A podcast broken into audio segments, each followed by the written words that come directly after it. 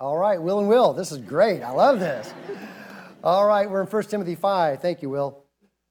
I've always wanted to say that. I never talk to Wills very often. All right, 1 Timothy 5. Glad you're here. 1 Timothy chapter 5. I want to ask you a question, all right? Oh, hey, before I ask you a question, I just had this idea. What if we let the kids go? All the kids, all the children, everyone over to their room. Okay. okay. I'm not a professional. I'm just here for the weekend. That's all I can say.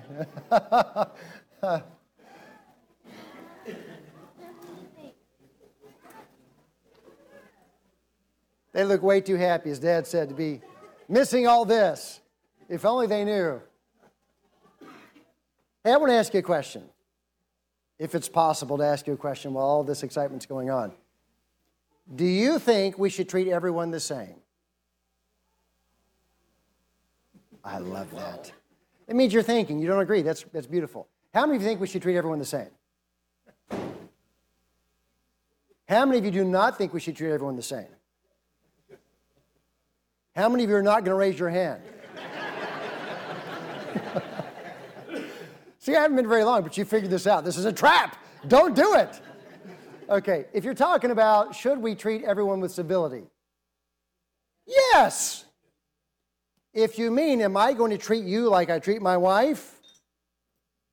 That is an emphatic and resounding no. No. I treat one person like I treat that person, and that is that person, right? She's my wife. Now, as silly as that seems, that is really, really important. In 1 Timothy chapter 5, for instance, the Bible says in, um, if I can find here, verse 21, the Bible says, I charge thee before God and the Lord Jesus Christ and the elect angels that thou observe these things, the things we'll look at in just a moment, without preferring one before another, doing nothing by partiality.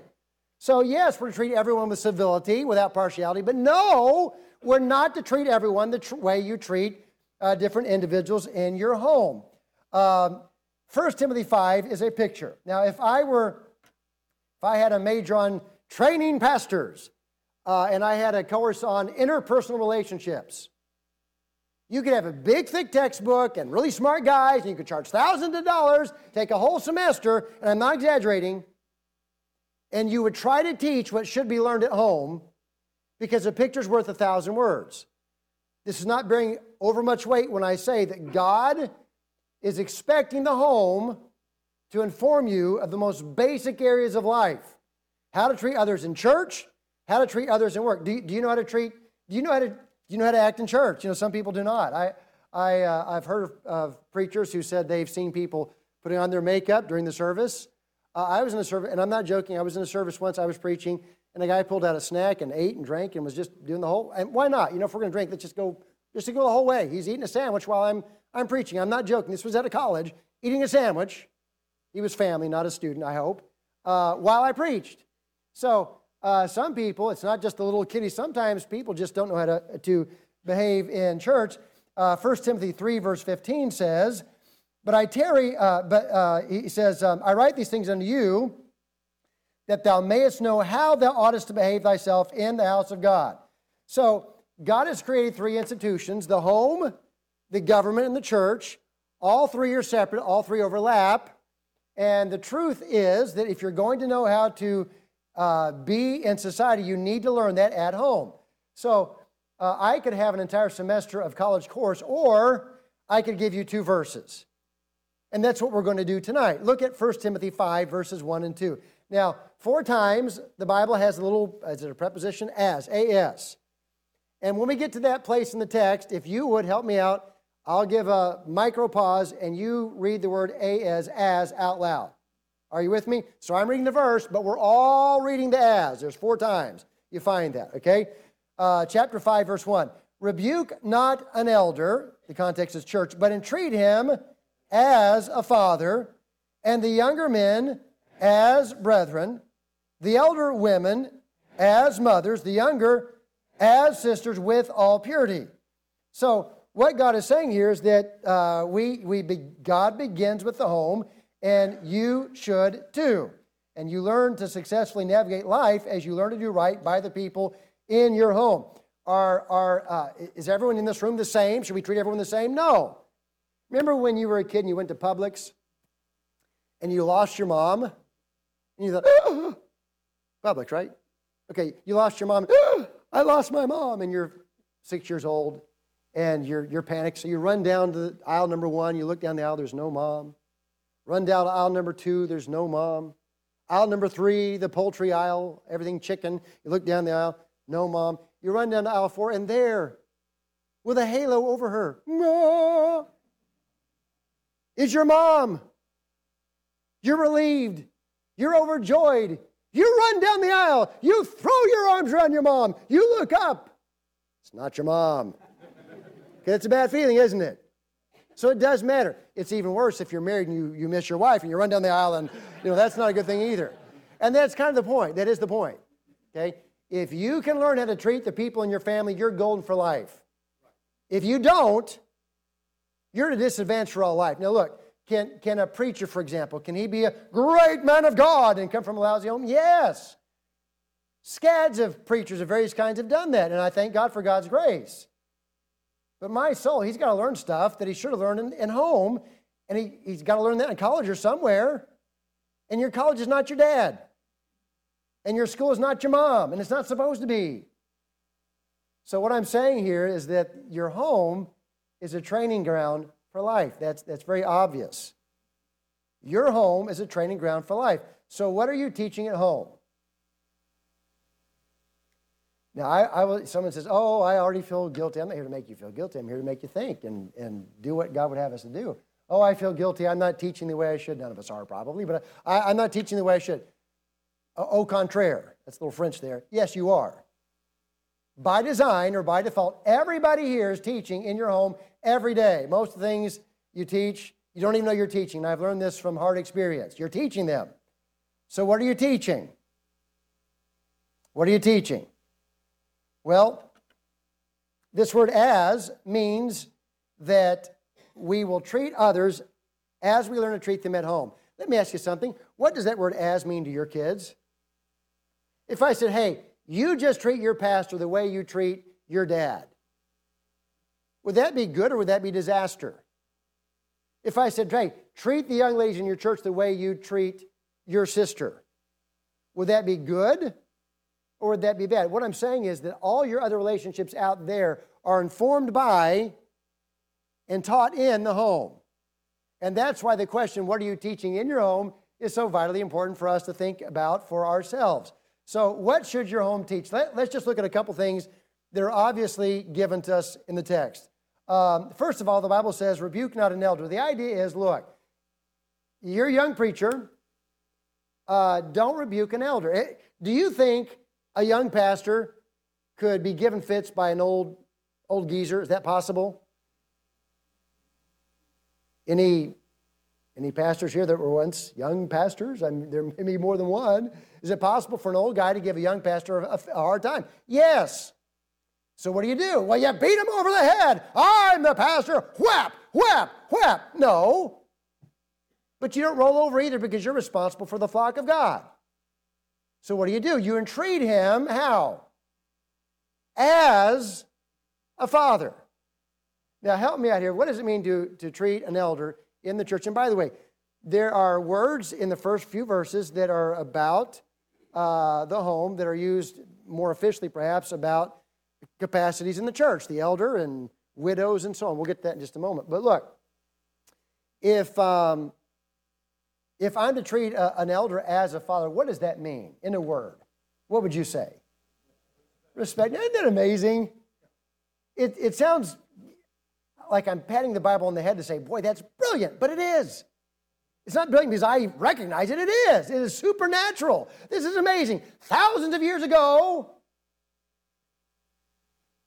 thousands of miles away, and in America in 2024, I ask a very vague question, and everyone here knows immediately what the answer is. The exact word. I mean, there could be several words used, but you all use the word respect. Because what other word could you use? A picture's worth a thousand words. You've got an entire semester in two verses. As a father. Um, your home is a training ground for life, and so your home should teach respect. You know, I've, I've um, at the ranch, we've often had campers. I've seen campers say something to their counselor or to the youth pastor uh, to the effect of, hey, you're not my dad. When a kid says to an adult, you're not my dad, indignantly, what is he saying? I don't have to obey you. And I don't have to obey you because, here's the cause, because you are what?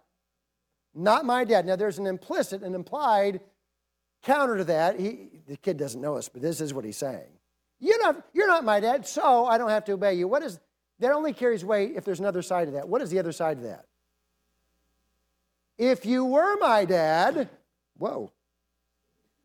If you were my dad, what? Then I'd obey you. Liar, liar, pants on fire. No, you would not. And the reason you haven't learned to obey your youth pastor, your pastor, your teacher, an officer, the adults, is because you have not learned to obey your dad. Now, I can quickly add, why is he not obey, learn to obey his dad? You ever heard someone say, well, back in my day, we respected our elders. You think kids were just born in the 50s respecting their elders? No, they had old people that, that beat it into them and trained it into them and taught them to obey their elders. The reason kids now do not know that, I don't mean to be unkind, because we have not been teaching them. So you're not my dad.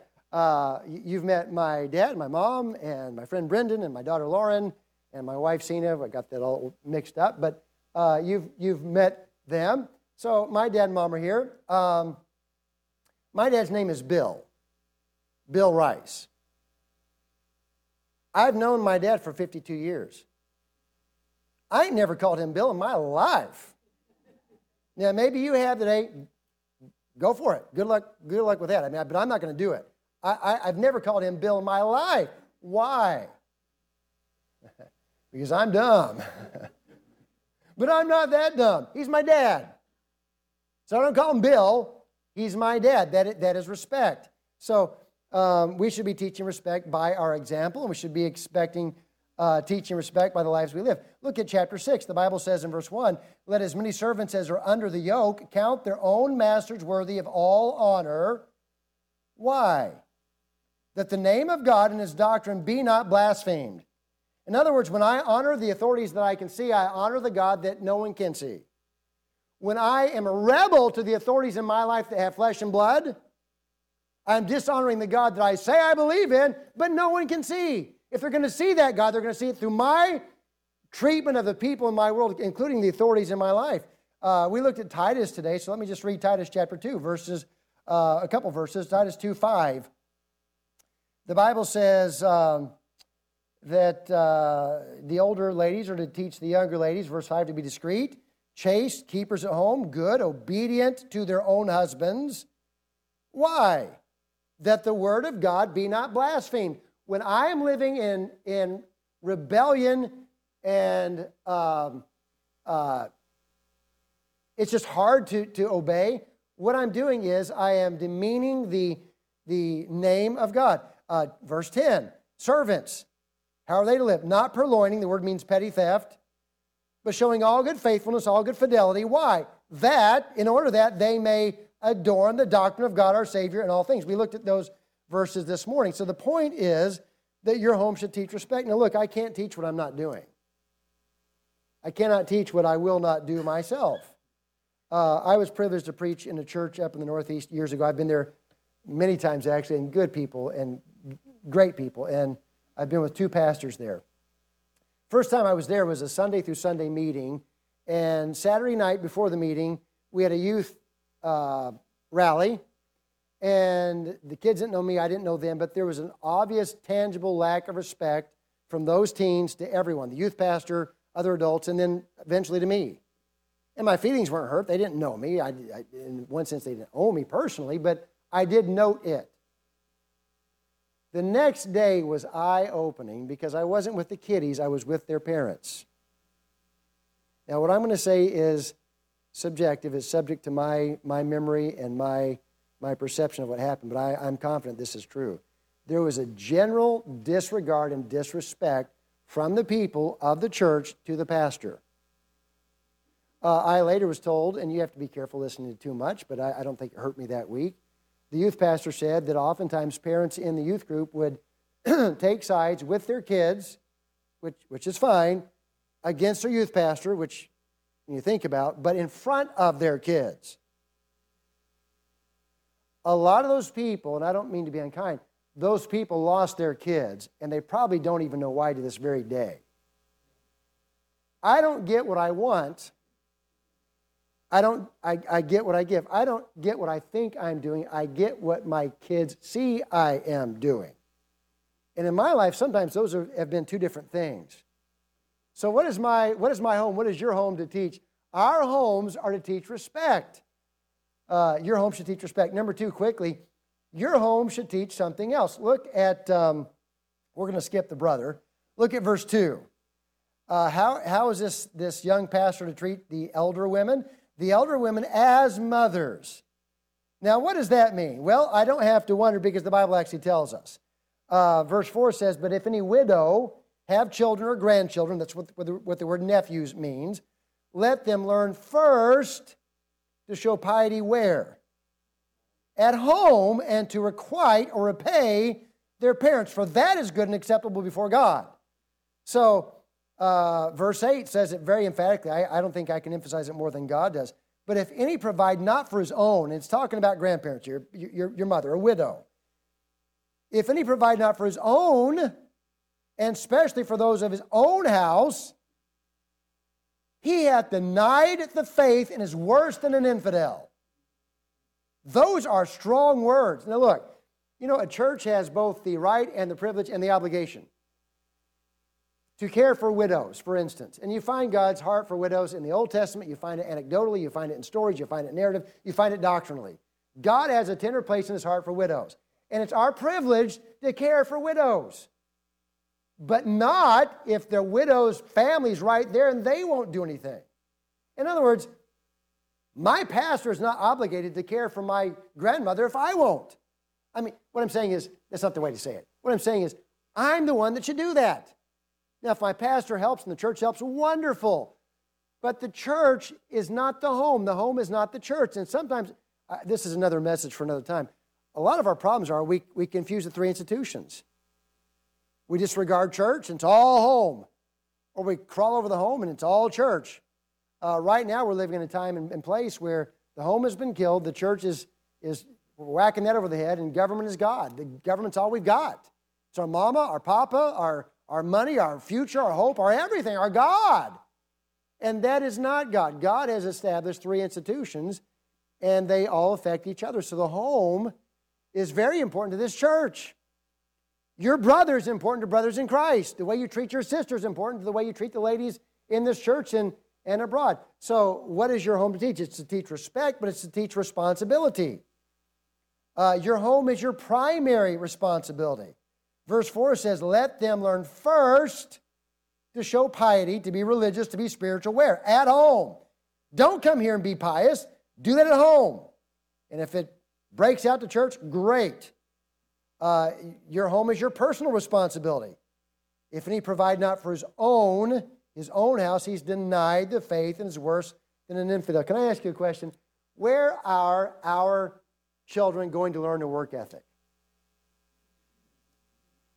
I uh, was what we call a ranch hand in the 1980s, if you can imagine that. And so we took care of camp. We made the mills and cleaned up after the mills. It was an enormous amount of work. This was pre air conditioning uh, in the 1900s. And so we, we worked from sun to sun, and I'm not joking. You, if you've not been a ranch hand, you don't know.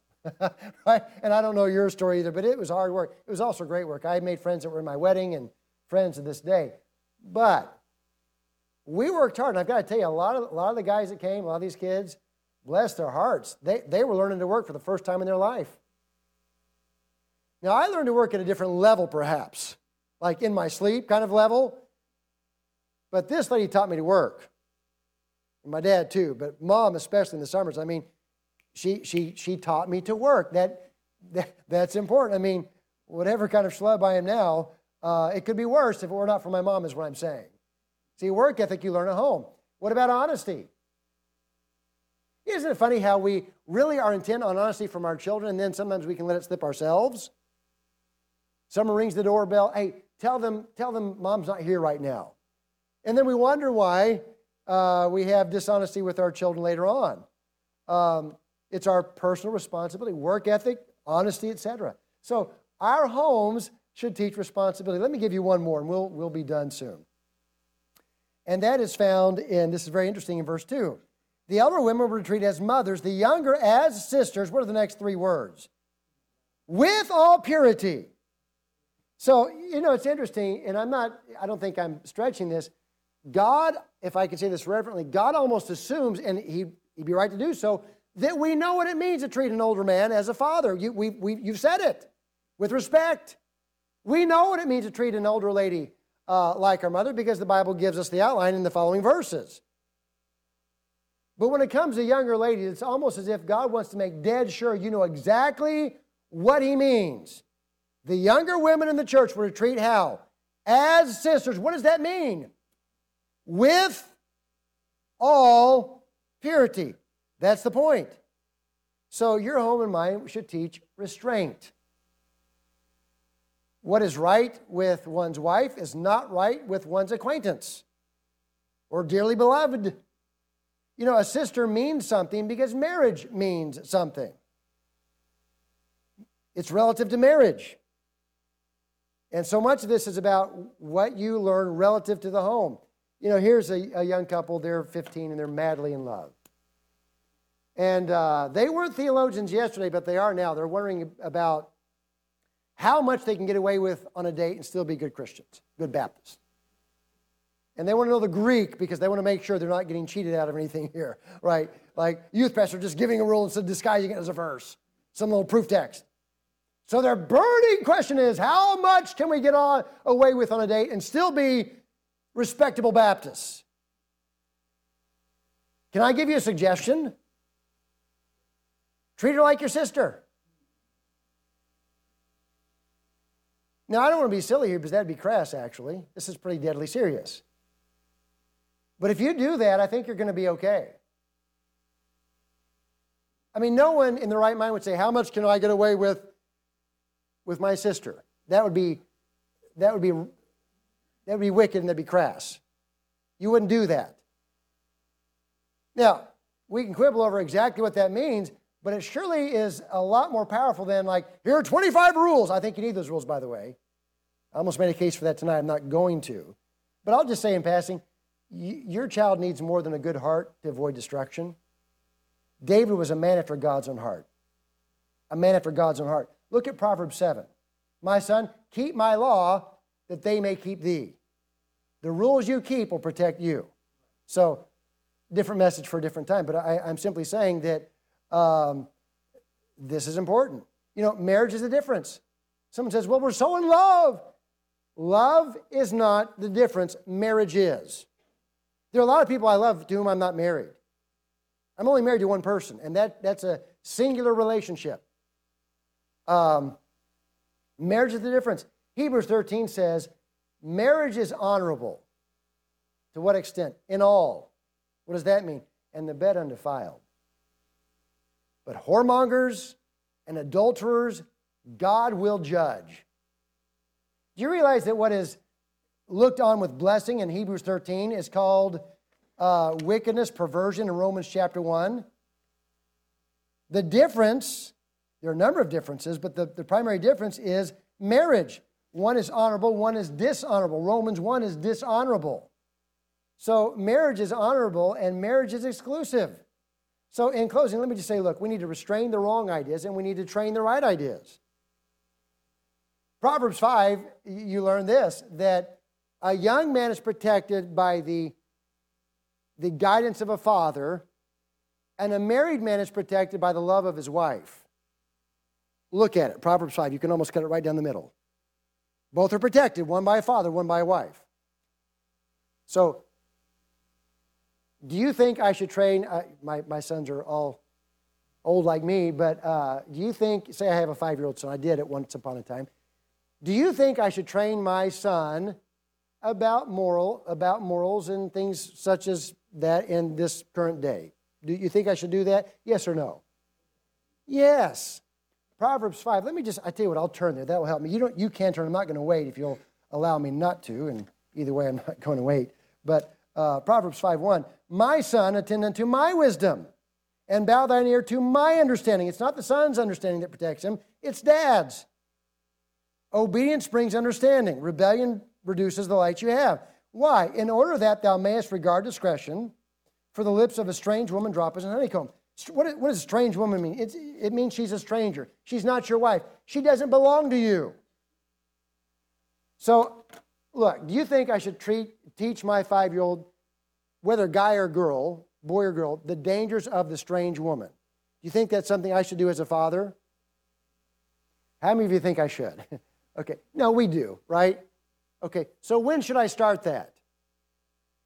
What age should I start teaching my son about the dangers of Proverbs 5, 6, 7, 4, 3?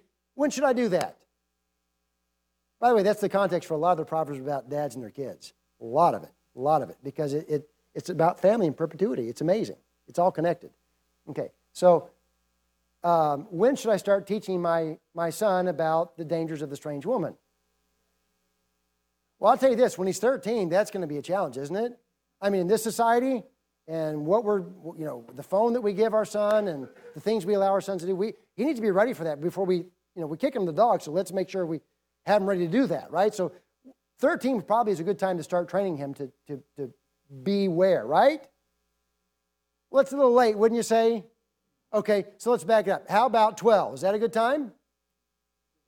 Too late. I agree with you, sir. 11, is that okay? Too late. 10? Nine? Wow. Hope I don't get painted a quarter here. Eight? Seven? We're about to launch here. You can only go to one. Okay. You start training him the day he drops, the day the day he's born, the day you're given this, this child. So, what does that mean? Does it mean do I prop him up with his wobbly little legs and say, Son, let me teach you about the dangers of the strange woman? This is a fascinating Hebrew word that means blah, blah, blah, blah, blah, blah, blah. You don't have to know Hebrew. You have a Bible, as Dad says, you have a mind, brain. Use them. Be used by them.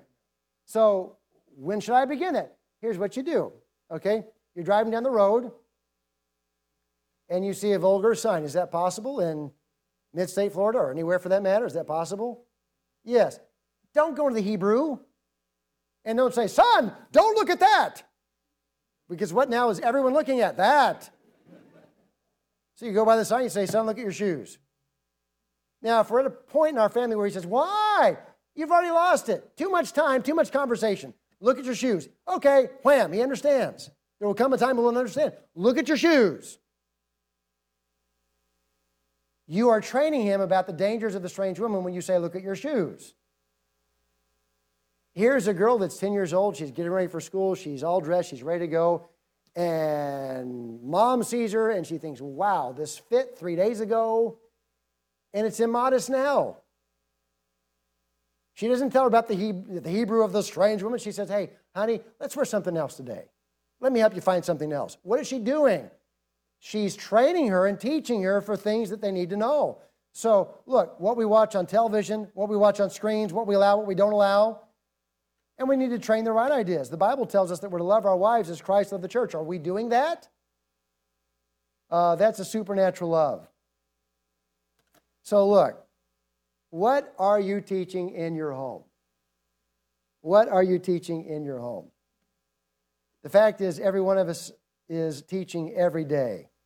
So promote marriage with the right ideas and the right example and protect marriage from the wrong ideas and the wrong examples. Look, if you want to succeed in the world, practice on the people at home. I was saved when I was four years old, which is very young. But as you heard today, a four year old, a youngster can be saved. You know, the, the standard for salvation is not some theologian that's 40 years old. No, it's, it's childlike faith. You know, it, Children faith all the time because they don't have a choice. We adults get too smart for our own good and we get all confused all the time. It's not, well, it is because we're smarter, but it ends up it's not a smart thing to, to do. But um, I was saved when I was four because I heard the gospel on a regular basis. And so that, that is possible because I, I was saved and I'm, I'm still saved, right? So I was saved when I heard a message on John 3.16 and there was a brief snippet in that message about God's judgment and hell. And uh, by the way, that's a good motive. Christ gave it.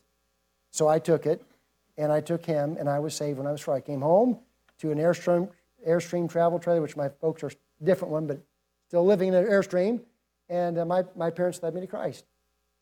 Some years later, I was listening to the same exact preacher in the John. Rice Auditorium. There were 900 teens there that night. I was on row 30, which was four rows from the very back at that time.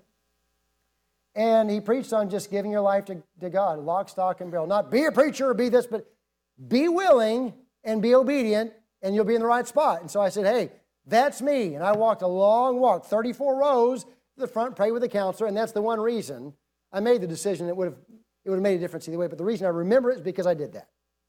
Same preacher. Later on, uh, I said I do to Cena, and she said she did, she would, I do to me. And we did. We were married. And that same preacher, you're way ahead of me, of course, he, uh, he preached a challenge at our wedding day. You know who that preacher was? I don't mean to be sappy or awkward, but it was my dad. That shouldn't surprise you. Why? Because the reason I'm privileged to be a part of my church and even your church tonight, and that's an honor, is because, not because I'm perfect, but because I learned what I needed to learn in the home. That is where it is to be taught. That is where it is to be learned. And may God help us to do our part in the days ahead. Would you just bow with me, please, for prayer? Pastor perhaps will join me. No, no one else is looking out of curiosity. Can I just apply this truth with three questions? And you've been so kind. Thank you for listening tonight. How many here would just say, Will, I can see an area in which I just I need to train and I need to be example. I'm a dad, I'm a mom, I'm an adult.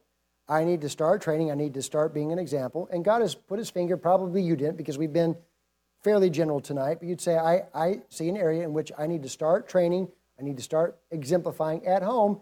And that's my decision. By God's grace, that's what I'm going to do when I leave this place. That's my decision, right where I sit.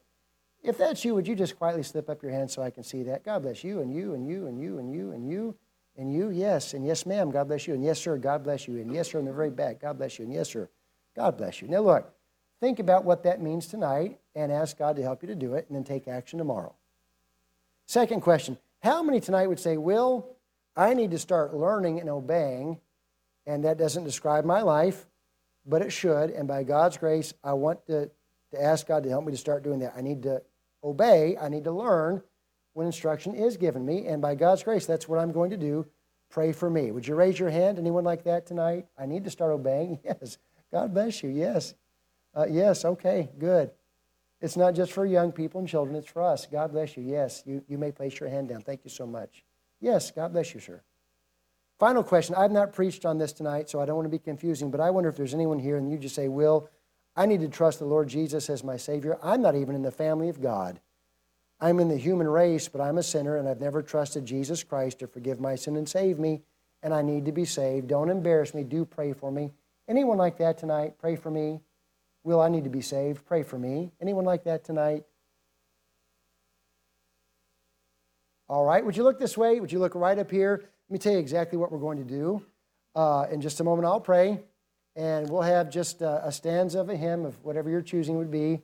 Um, and look, if you've made a decision, well, first of all, let me just ask you to stand. Would you do that? Stand with me in just a moment. I'm not saying, come make a decision. You, you've made a decision. I've preached 35, whatever minutes. Uh, and, and I thank God for tender hearts and for your listening and for good decisions tonight. I don't know what hearts are, but I, God does, and I'm glad for that. So if you're one of many who have made a decision tonight, I'm going to ask you to do, first of all, I'm going to ask you to do something when you go home. Second of all, I'm going to ask you if you don't know how to do something you've heard this week, which is very possible. We've just like fire hydranted everyone this weekend, and, and I know that. But you have a pastor and you have a church. And this is why, one of many reasons why. So, so get help that you need, get encouragement that, that will help you. But if you've made a decision tonight, in just a moment when I finish praying and the piano begins playing, I'm going to ask you to do one of two things either take a seat or take a step. If you take a seat, or if, you, if you're able, you can take a knee. Just say, Lord, here's what I need to be teaching. Here's what I need to be training. I haven't been, but I'm going to start if you'll help me. Lord, I haven't been accepting lessons, but I, I want to, and I'm going to start. And, and, and just do business with God. If you want to take a step, it's a little snug up here, but if you want to take a step and pray down here, pray with Pastor, why take advantage of that? We, we, won't, um, we won't rush you, but we certainly won't prolong this. But if God's spoken your heart, when I finish praying, the piano will begin playing. You just take, take a seat or take a step if you're one of many who have made a decision tonight, okay? Father, thank you for this church. Thank you for your people. Thank you for tender hearts.